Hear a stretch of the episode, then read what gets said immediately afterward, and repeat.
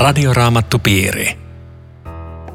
Hyvät ystävät, tervetuloa jälleen Radioraamattupiirin äärelle. Täällä studiossa keskustelevat Riitta Lemmetyinen ja minä Juha Vähäsarja ja tuossa tekniikassa meitä avittaa Aku Lundström. Tällä kertaa käsittelyssä on Luukkaan evankeliumin 14. luku ja jakeesta 15 eteenpäin aloitamme. Tämän kuullessaan sanoi eräs pöytävieraista Jeesukselle, autua se, joka saa olla aterialla Jumalan valtakunnassa. Jeesus vastasi näin, eräs mies järjesti suuret pidot ja oli kutsunut paljon vieraita. Kun pitojen oli määrä alkaa, hän lähetti palvelijansa sanomaan kutsutuille, tulkaa, kaikki on jo valmiina. Mutta yksi toisensa jälkeen nämä alkoivat esittää verukkeita. Olen ostanut pellon, sanoi yksi. Minun täytyy mennä katsomaan sitä. Suotan anteeksi, etten pääse tulemaan. Ostin viisi härkäparia, sanoi toinen. Ja olen lähdössä kokeilemaan niitä. Suotan anteeksi, etten pääse tulemaan. Kolmas sanoi, olen juuri mennyt naimisiin, enkä siksi voi tulla. Palvelija palasi ja kertoi tämän herralleen. Silloin isäntä vihastui ja sanoi palvelijalle, mene kiireesti kaupungin kaduille ja toreille ja tuo tänne köyhät ja raajarikot, sokeat ja rammat. Palvelija tuli sanomaan, Herra olen tehnyt niin kuin käskit, mutta vielä on tilaa. Silloin Herra sanoi, mene maanteille ja kylien kujille ja vaadi ihmisiä tulemaan, jotta taloni täyttyisi. Ja siitä voitte olla varmat, että yksikään noista, jotka minä kutsuin, ei pääse minun pitopöytääni. Nyt meillä on riittää aika herkullinen teksti suorastaan tässä käsittelyssä. Eikö Ensimmäisenä jäin miettimään, sanoi eräs pöytävieraista Jeesukselle, että ei ollut mennyt kuitenkaan väärään kurkkuun se, mitä hän edellä oli opettanut kaikille pöytävieraille. Eli hän on, hän on kiitollinen siitä ja toteaa tämmöisen lauseen, josta me sitten saamme kiittää Jeesusta ihan mahtavasta vertauksesta. Suuret pidot, Jumalanhan kerrotaan järjestävän suuret pidot aikojen lopulla, eli tässä on niin kuin vertaus varmasti käsittää Jumalan taivasta ja juhlaa. Niin, mutta mikä oli tämä pitojen politiikka, eli miten homma lähi toimi? Niin, siis se on varmaan aika hyvä avata, koska se kulttuuri oli niin poikkeava. Kun sanotaan, e, ensin kutsutaan, jakeessa 16, sitten kun pitojen oli määrä alkaa, hän lähetti palvelijansa sanomaan kutsutulle, eli lähti kaksi kutsua. Ja se johtui ihan siitä syystä, että ensimmäinen kutsu kerrotaan, että tämmöiset suuret juhlat on tulossa, haluatko tulla? Ja jos siihen vastattiin myöntävästi, niin isäntä tiesi sitten sen menyyn, että kuinka paljon lihaa minä teurastan, että tässä on se määrä. Se oli sitova siis, mutta ei ollut kelloja, kalentereita. Eli mistä mä tiedän, että milloin mä nyt sitten tulen. Niin sitten tuli vielä kakkoskutsu, joka oli vaan niin kuin sitten tiedoksi, että hei, nyt voit vaihtaa vaatteita, nyt ollaan niin pitkällä. Eli jokainen, olla valmiina. Niin, niin, jokainen tiesi odottaa tätä kakkoskutsua. Ja sitten tulee nämä käsittämättömät tekosyyt ja verukkeet. Voisi sanoa, että mitä teille tapahtuu? Miksi ihmeessä? Ja tässä on nyt syvä juju, että ensinnäkin mitä nämä verukkeet on, mm. miksi ne oli niin loukkaavia ja miksi jokainen peru. Totta. Ja, tota, ja kysehän niin kuin näissä juhlissa ei ollut ihan tämmöisestä, että laitapa nyt vähän lihasoppaa ja jos joku tunne sen niin väliä, että, että siellä se isäntäväki niin kuin todella laittoi peliin sekä niin kuin ikään kuin omaisuuttaan näitä eläimiä ja, ja tota kunniansa ja, ja, ja kaiken. Ja, ja tota, sanotaan, että siinä on niin kuin erilaisia, minkälaisia nämä, nämä tota, ää, laitettavat ruuat oli, niin, niin jos oli kaksi tai neljä sillä välillä juhlavieraita, niin pari kanaa. Ja tota, 5-8 niin laitettiin jo tämmöinen vohla, vuohenpoikainen, 10-15 vierasta niin lammas ja 15-35 vierasta tai suurissa juhlissa vasikka. Niin tota, ne on, ne on melkoisia uhrauksia, että, että senkin takia niin kun jo pelkästään, että he uhraavat Niin kuin, tämän, niin kuin tänä päivänä voi jossakin Afrikan lähetyskentillä, itse olen ollut paikalla semmoisessa, missä köyhä kylä uhras vuohen tota, nälkäavun auttajilleen ja sain olla siinä joukossa mukana, niin se oli todella koskettava. He antoi todella, se olisi vähän niin kuin meidän, me annettaisiin sauto jollekin ja, kiitokseksi ja. altamme. Ja. Voi saada vähän kuvaa siitä, että mistä on ja, kyse. Ja. Mutta mikä, mikä tämä veruka sitten olen? Olen ostanut pelloa. Minun täytyy mennä katsomaan sitä. Siis Lähi-idässä maa oli hirveän kallisarvoinen juttu. Joo. Kukaan ei ostanut peltoa ennen kuin hän oli käynyt katsomassa joka ikisen kiven ja kannon ja puun ja lähteet ja, ja aidat. Ja siis se oli, se oli todella tarkka paikka. Ja ne ties kuulemma sademäärät ja kaikki sillä, mitkä siellä on ollut. Ja, ja tota, olen ostanut pellon, siis tämä ei voi olla näin. Ja sitä paitsi tämmöiset kutsut oli ilta-aikaan. E, e, mitä se pimeässä näkee? Ja olihan se mm. peltopaikalla vielä seuraavana aamuna. Tämä on, Niinpä. Tämä on, jokainen lähi-idän ihminen tajus, että nyt toi loukkaa syvästi. Ja ihan sama sitten tässä, tässä härkäasiassa, että tota, ensin ostetaan härät ja vasta sitten lähdetään kokeilemaan niitä. Tällaista ei ikinä tapahtuisi. Ei. Että sen, se, se niin tietysti tajusi heti, että nyt, nyt tulee semmoista se selittelyä, joka ei pidä paikkaansa. Tätä tätä on lähi asiantuntijat on, on heittänyt tämän nykyaikaan, mikä se nykyaikana olisi tämä tämmöinen viisi härkäparia. Ja, ja yksi, yksi sanoi musta niin hyvin, että, että kuka vaimo uskoisi, jos mies soittaa töistä, että hei kuule, mä en illan nyt syömään. Tiedätkö, kun mä puhelimessa ostin viisi autoa. Mä en nyt teette jälkeen katsomaan, että käynnistyykö ne.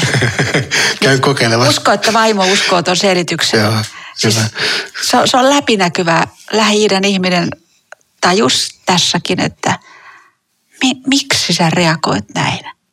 Se oli todella näin. Ja, ja siinä tosiaan niin kuin se, että, että tehdään, tai niin kuin sanotaan tämmöisiä tekosyitä, niin, tota, niin siinä ei pelkästään niin kuin jätetä käyttämättä annettu lahja. Siinä myöskin tota, ei pidetty edes isäntää sen arvosena, että olisi edes yritetty selittää joku järkevä selitys, joku, joku semmoinen, joka olisi mennyt läpi, että tuli niin ja niin iso este, että mä olen todella pahoillani, että mä olisin tullut, mutta en mä, vaikka tämmöinen, mutta tämä oli niin, niin läpinäkyvää tämmöistä, että siinähän nolattiin isäntä. Ja. Se on niin vielä jotenkin karumpi se. Ja tämä kolmas veruke on, olen juuri mennyt naimisiin. Tässähän ei edes sano, että pidä minut suotan anteeksi. Siis salmahäitä ei tuohon aikaan totisesti ollut. Mm, eikä häämenoja samana päivänä, jos, jos kylässä tiedettiin, että on juhlat tulossa, niin kukaan ei mene naimisiin samana päivänä. Kyllä ihmiset, kun ne kuunteli tätä vertausta, niin kyllä ne mietti, että miksi ne reagoi ja mihin pitoihin ne nyt ei sitten halua mennä. Joo, joo. Mutta sitten isäntä on päättänyt, että, että hän haluaa tarjota juhlaateriaa ja sitten lähtee kutsu ihan uuteen. Ja jotenkin tämä, niin tämä oikeutettu vihastuminen kääntyy tämmöiseksi armonosoitukseksi sitten tälle porukalle. Se, se, se on hyvä, hyvä juttu, koska kyllä Jumalan viha on, on todellinen raamatussa, jos Jumala tämä isäntä on. Mutta sitten mene kiireesti kaupunkadulle. Edellähän me puhuttiin just näistä ihmisryhmistä, köyhät, rainikot. Mm. Eihän ne köyhät mitään, mitään rikkaiden korviketta ollut. Köyhille kuuluu evankeliumi ihan samalla lailla. Mutta siis köyhille ei ollut varaa pyrkiä tuommoisille juhlille. Sokeat ei katsellut peltoja. Raajarikoteja ei ollut här, härkäkaravaaneilla. Kaikki tämmöiset perukkeet oli poissa. Joo, ja sitten tässä on vielä semmoinen yksi pointti, näkökulma, joka, joka voi olla, en tiedä oliko se tässä vai ei, mutta, mutta se on niin mahdollista, että, että tavallaan nämä isännän yläpuolelle häntä halveksineet luuli, että tästä tulee hirveä tappio ja nöyryytys tälle isännälle, niin se tavallaan käänsi sen myöskin, se, sekä että hänen sydämensä oli armollinen, hän käänsi sen itselleen voitoksi sillä, että hän tarjosi sitten uskomattomat juhlat sille porukalle, joka ei, niin kuin, jota ei ollut kutsuttu. Ja, ja juhlat todella pidettiinkin lopulta, että se ei kääntynytkään sillä lailla tämän isännän tappioksi, Joo. että juhlat tuli. Mutta siis jos, jos ajattelet vielä näitä, näitä, näitä verukkeita, niin jokainen siis antaa ymmärtää, tai siis jokainen on priorisoinut nyt, että kuule isäntä, mun pelto on tosi tärkeä. Se on tärkeämpi kuin sun pidot. Just, just. Mun härät, mun vaimo. Sä, sä oot sitten jossakin tuolla, niin tuut sitten kaiken tämän jälkeen. Ja tämä on se, joka todella loukkaa Joo. Ja sitten tämä vielä, miten tämä viedään tämä niin kuin eteenpäin tämä vertaus, niin tämä on niin kuin todella jotenkin hieno ja koskettava, että, että ensin haetaan köyhät, köyhät raajarikot, sokeat rammat ja, tota, ja juhlat saatiin pidettyä ja sitten vieläkin oli tilaa. Niin sitten lähetettiin niin kuin kaikkien kurjimpien luo kujille ja maantielle sinne kylien välisille kapeille poluille ja pensasaitojen varsille, missä nämä kerjäläiset lepäili. Ja tämä on mulle ollut semmoinen evankeliumin löytö tästä kohdasta on tämä, että heidät piti suorastaan vaatia tai pakottaa tulemaan juhliin. Miksi? Ei siksi, että eivät he olisi sinne halunneet tulla, vaan siksi, että heistä jokainen ajatteli, että minä ainakaan en ole näiden pitojen arvoinen minä en voisi tulla sen takia sinne, siksi ne kieltäytyy. Ei mulla pukua, ei mulla, en mä voi tulla sinne. Ja sitten tämä pakottaminen on niin tämmöistä rakkauden pakottamista, että, että, että sanokaa, että nyt tuut siitä huolimatta, että siellä sut puetaan, sä saat vaatteet, sut pestää, sä voit sitten taas tuut ovesta sisälle ja pidetään juhlat. Mm. Että se on niin kuin mieletön armon evankeliumi tässä kohdassa. Tämä on hyvä, että sä, sä avaat sitä, koska kirkon historiasta löytyy semmoisia pimeitä kausia, jossa, jossa on tulkittu tätä vaadi ihmisiä tulemaan, että tämä, tämä oikeuttaa tämmöiseen pakkokäännytykseen. Täällä on ollut aivan hirveät seuraukset. Ja, ja voihan ihmisiä todella pakottaa yhä vielä uskoon. Siitä on, siitä on ikäviä kokemuksia toisilla. Ja, ja lähi kulttuuri oli myöskin semmoinen, että jos tämmöinen kutsu tulee alempi arvoselle ja kutsuja on joku ylhäinen, niin se, se oli niin, kuin niin sisäänrakennettu, että et, et voi olla, nyt olet erehtynyt henkilöstä. Kuule, tota, minä en edes tunne sinun isäntääsi, en ole, en ole samasta kaupungista. Ja, ja tota, on ihana kutsu, mutta, mutta tota, ei se mulle voi kuulua. Ja just niin kuin sanot, sille palvelijalle ei jää mitään muuta vaihtoehtoa kuin tarttua kädestä kiinni ja lähteä viemään lempeästi. Että kuule, armo kuuluu sulle juuri, sulle raukka kurjinkin, vaikka Aivan. rintaas tuska suuri kalvaa liekeen polttavin. Eli tätä se tarkoittaa, vaadi ihmisiä tulemaan. Mun tekisi mieli tässä kysyä, meillä on vähän aikaa vielä, niin Riitta, siitä, että mikä oli tämä muutos sulla silloin, kun te tota tämmöisestä, ehkä tämmöisestä toisenlaisesta hengellisestä todellisuudesta tulitte juuri tämän tyyppisen armon, niin kuin, miten se sanoisi, se, se jotenkin veti teidät puoleensa. Niin, niin mikä se muutos siinä oli? Musta sekin on yksi mielenkiintoinen. Oikeastaan nämä evankeliumit näytteli suurta roolia, koska mulla oli näiden luostarivuosina niin Jeesus, joka oli mun suuri esikuva. Joo. Miten hän rakasti kiesi itsensä, rakasti vihollisia, siis siitähän löytyy raamatusta vaikka mitä. Ja se ajoi mut niin ahtaalle, että mun piti niin kuin todeta, että Jeesus, me ei kuuluta enää samaa porukkaa, koska mä en pärjää tää sun perässä. Ja sitten mä kohtasin Suomessa työmatkoilla hyvin armollisen armojulistuksen ja Jeesuksen, joka, joka oli tämän julistuksen takana. Ja mä ajattelin, että, että noilla on väärä oppi. Joo. Ja, ja mulla ei ole mitään muuta vaihtoehtoa kuin lähteä lukemaan evankeliumia ja mä tein sen yhdellä ainoalla kysymyksellä. Miten Jeesus kohtelee epäonnistuneita ihmisiä? Just. Ja kaikki nämä kertomukset, mitä täällä käydään läpi, ne oli niin väkevää julistusta, että mä täysin, että minua vaaditaan tulemaan tämän Jeesuksen luo. Hän se on, on vain yksi ainoa Jeesus. Hän on syntisten vapahtaja. Ja se on se rakkauden vaatimus, ei, ei se lain ei. vaatimus. Joo. Se on ihan eri näkökulma siihen. Joo. Ja Raamattu sai uudenlaisia alleviivauksia. Joo, ensin oli, ennen oli vain lainsana, ei muuta, muuta kuulunut mulle ja sitten vaihtui väri ja, ja tota, sitten tuli vain evankeliumin lupaukset alleviivattu. Ja sen jälkeen te olette saanut palvella myöskin Marianen kanssa sitten Joo. nimenomaan lain alla eläviä kristittyjä auttaa myöskin tähän armon ymmärtämiseen. Muuten sinä pappina olet varmaan tekee mieli vielä paitettavan 17 jakeen Joo. loppuun. Sen sä oot sanonut monta kertaa alttarilta. Sano se vielä tuohon loppuun. Tulkaa, kaikki on jo valmiina. Aivan. Siinä on armon evankeliumi. Ei ehtoja. Ei. Tämä on Radioraamattu Piiri. Ohjelman tarjoaa Suomen raamattuopisto. www.radioraamattupiiri.fi Olette siis mukana Radioraamattopiirissä ja keskustelijoina. Tässä ovat Riitta Lemmetyinen ja minä Juha Vähäsarja ja tekniikassa Aku Lundström. Ja sitten mennään eteenpäin Luukkaan evankeliumin lukua 14, jakeesta 25 eteenpäin. Mitä Jeesus vaatii seuraajiltaan? Jeesuksen mukana kulki suuri joukko ihmisiä. Hän kääntyi ja sanoi heille, jos joku tulee minun luokseni, mutta ei ole valmis luopumaan isästään ja äidistään, vaimostaan ja lapsistaan, veljistään ja sisaristaan, vieläpä omasta elämästään, hän ei voi olla minun opetuslapseni. Joka ei kanna ristiään ja kulje minun jäljessäni, ei voi olla minun opetuslapseni. Jos joku teistä aikoo rakentaa tornin, niin kai hän ensin istuutuu arvioimaan kustannuksia nähdäkseen, onko hänellä varoja rakentaa se valmiiksi. Muuten voi käydä niin, että hän laskee perustuksen, mutta joutuu jättämään työn kesken. Silloin kaikki, jotka tämän näkevät, alkavat pilkata häntä. On siinäkin mies. Alkoi rakentaa, mutta kesken se jäi. Tai jos kuningas on lähdössä taisteluun toista kuningasta vastaan, niin kai hän ensin istuutuu harkitsemaan, pystyykö hän kymmenellä tuhannella miehellä kohtaamaan vihollisen, joka on tulossa 20 000 miehen voimalla. Ellei hän siihen pysty, hän lähettää rauhanneuvottelijoita, kun vihollinen on vielä kaukana.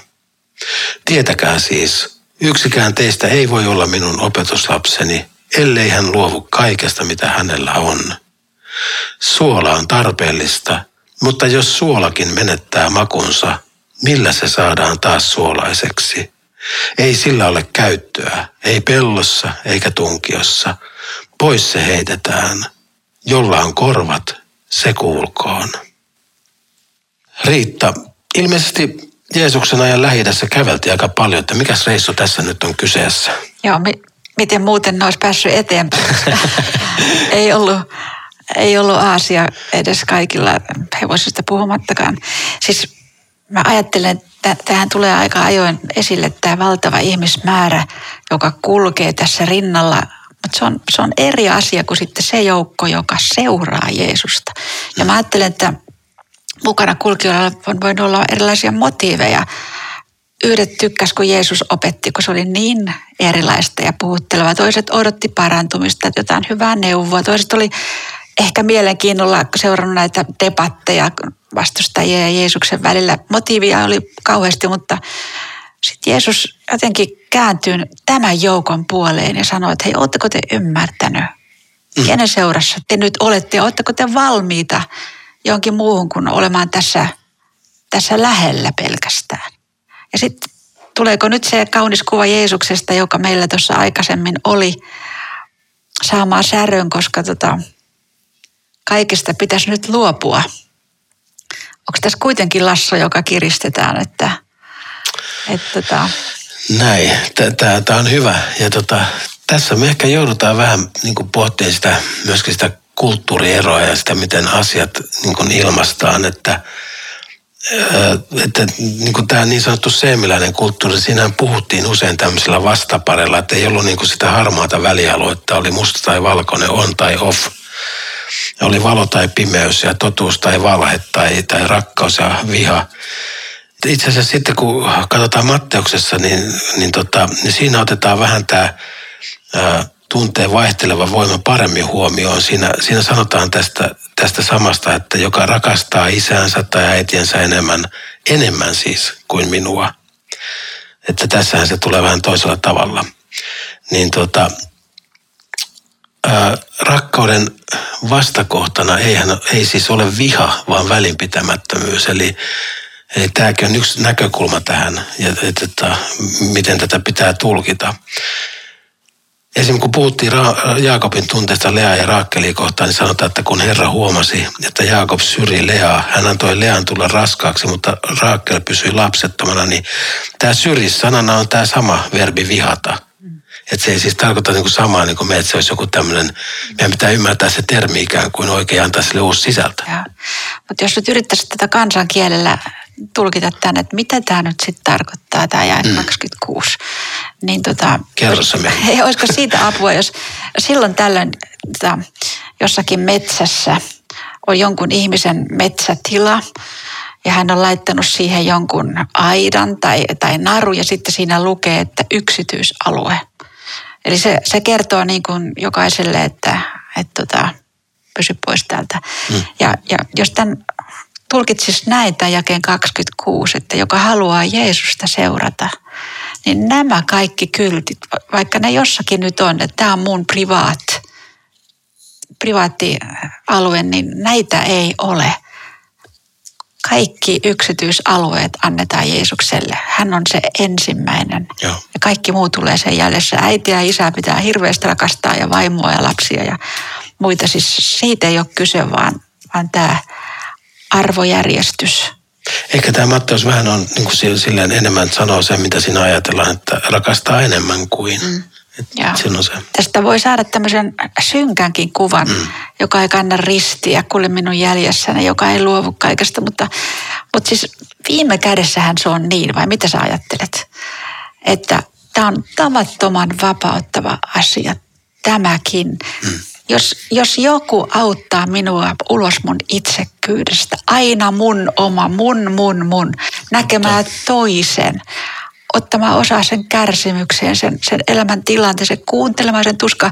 Voi mikä ilo siitä tulee. Ja tämä on jotakin, jonka Jeesus meille tekee. Tämä vapauttaa itsekyyden kahleista. Tuo on aika hyvä, hyvä pointti. Ja, tota, jos, jos vielä tuodaan se niin tähän päivään jotenkin tai viedään tuo ensin tuohon Lutterin aikaan ja sitten tuodaan tähän päivään, niin, niin tota, Marttihan oli siellä, siellä tota, ruttosairaiden parissa ja, ja tota, tavallaan niin kuin luopui tästä itsekyydestä. Hän meni, ihmiset kuoli kirjaimellisesti syliin ja siinä oli koko ajan se vaara, että itse tästä saan tämän taudin.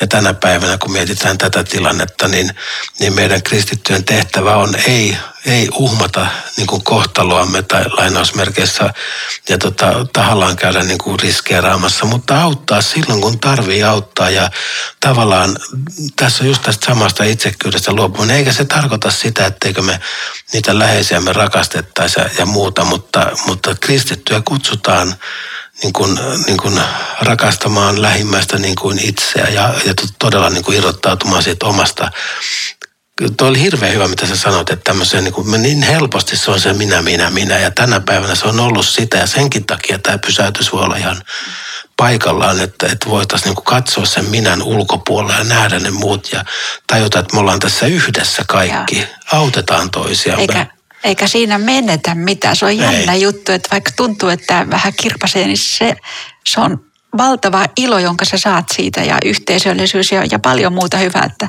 että Jeesus tekee meille tosi hyvää, jos me ollaan valmiita tähän, mitä hän meille nyt tässä sanoo. Ei me luultavasti kuolivuotella kysytä sitä, että mitä minä olen saanut ja mitä minä olen tehnyt, vaan mitä minä olen antanut niille, Just varsinkin niille kaikkein lähemmille. Se painaa vaassa. Niin, että ja. tässä on se, siihen ja. tässä ohjataan. Mutta se, se on jännä, että Jeesus kyllä niin kuin pysäyttää näitä ihmisiä, jotka tässä vanavedessä kulkee tällä tornin rakentamisella, että onko hänellä varaa.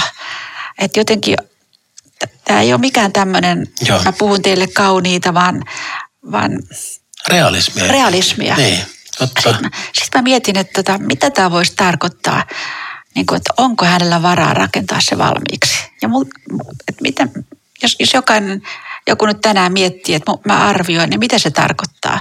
Ja mulle tuli pari, pari esimerkkiä mieleen. Tota, se, se syntinen nainen fariseuksen huoneessa, se kun seisoo siellä oven pielessä. Se tajuaa, että jos mä menen nyt tuosta lähelle Jeesusta, hirveä kritiikki, kauhea halveksunta, ihan älytöntä. Ehkä kivittäminen. Ehkä kivittäminen. Mm. Ja sitten se alapasteripullo, ehkä vanhuuden turva. Mutta se oli laskenut kustannukset näin. Tämä saa mennä. Ja toinen esimerkki, mikä mulle Joo. tulee on, Jeesus piti sen kovan puheen Johannes 6 ehtoollista kuvaa, joka juo minun vertani, syö minun lihan ja, ja sitten väki lähtee. Ja Jeesus sanoo opetuslapsille, että haluatteko tekin mennä pois. Niin vastauksessa näkee, että ne oli laskenut kustannukset. No. Herra, kenen tykö me menisimme? Yksin sinulla on iankaikkisen elämän sanat. Tämä on musta kustannusten laskemista. Kauniita, kauniita esimerkkejä evankeliumista itsestään. Ja itse asiassa sen kuuden testamentin kirjeessäkin, niin tota, niin, niin tämä kustannusten laskeminen, niin niistä, siitä muistutetaan. Niitä seurakuntia, jotka alkoi luopua, koska kun, he tuli kristityiksi, he luopu siitä vähän niin kuin – ehkä nykyäänkin joku, joku islamilainen kulttuuri tai joku, voi, voi olla, että joku muukin kulttuuri on sen tyyppinen, että sä, jos, sä, jos sä luovut siitä uskosta, niin sä luovut koko siitä yhteisöstä, siitä sosiaalisesta ympäristöstä, koko siitä, missä sä olet elänyt.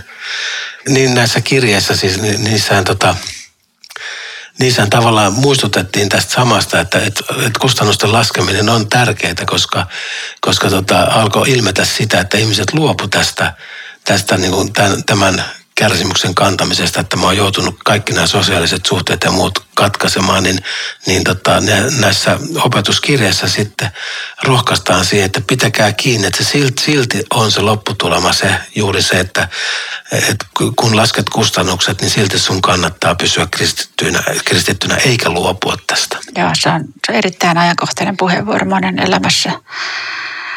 Ja keskeneräisyys on aina semmoinen vähän masentava juttu, oli se rakennus tai jos ajattelee Jeesuksen omaa opetuslästä Juudasta ja mitä, mitä hänelle tapahtui, niin siihenkin pätee tämä, tämä lause kesken se jäi. Joo. Sitten tulee muuten vielä kerran täällä 33 Tietäkää siis, yksikään teistä ei voi olla minun opetuslapseni, ellei hän luovu kaikesta, mitä hänellä on. Mä oon, mä oon kuullut tästä raamatun tulkintoja, jotka menee niin, että tässä pestään niin sut ihan mm. putipuhtaaksi. Ja. Ja, ja mä vastustan kovasti tätä raamatun tulkintaa, mutta se on ihan väärä. Tätä Jeesus ei halua, koska kyllä hänellä oli oli varakkaita ihmisiä myöskin, että ei tämä ole mikään omaisuuden ja rikkaiden vihaamista. Vaan ei, mä, mulla, on, mulla on yksi hyvä tota, näkökulma, mun mielestä hyvä näkökulma, mitä tämä voisi tarkoittaa. Ja se löytyy Paavalilta 1 kor 7, 31. Ja niiden, jotka käyttävät hyödykseen sitä, mitä tässä maailmassa on, on oltava, kun eivät saisi siitä mitään hyötyä – mm. tämä nykyinen maailma on, maailmamme on näitä katoavassa. Eli se asenne, että omaisuus ei ole se Herra, jonka perässä mä täällä juoksen, Joo. vaan Jeesus. Ja hän on antanut mulle hyvää, jota mä voin sitten käyttää toisten eteen. Mutta että tämmöisillä raamatun paikoilla voi tehdä paljon pahaakin jälkeen. Todella ja syyllistää niitä, joilla on, joille, joille on uskottu omaisuutta enemmän, niin, tota, niin voi olla vaikea kuunnella näitä, mutta mä ajattelen, ajattelen ihan samalla tavalla, että ei se rikkaus ole synti, vaan se, että miten sä siihen suhtaudut, siihen omaisuuteen ja missä asemassa se on. Koska silloin sulla on myöskin mahdollisuus palvella muita. Radioraamattu piiri. No niin Riitta, nyt ollaan vissiin tämänkertaisen jakson lopussa, niin jos vielä hiljennytään lyhyesti rukoukseen. Herra Jeesus, kiitos siitä, että mekin saamme laskea kustannukset ja todeta, että sinun seuraamisesi kannattaa aina ja kaikissa tilanteissa, sillä lopulta vain se vie meidät perille kotiin taivaaseen, missä alkaa uusi elämä, ihmeellinen, ennennäkemätön ja kokematon. Ja huomataan, että kaikki on ollut sen arvoista. Kiitos Jeesus armosta ja anteeksi antamuksesta, josta saamme nytkin elää. Amen. Tässä oli tämänkertainen radioraamattupiiri. Tämä ohjelma on siis kuultavissa radioraamattupiiri.fi osoitteessa tai Spotifyssa. Radioraamattupiiri jälleen ensi viikolla. Hei! Radioraamattupiiri. www.radioraamattupiiri.fi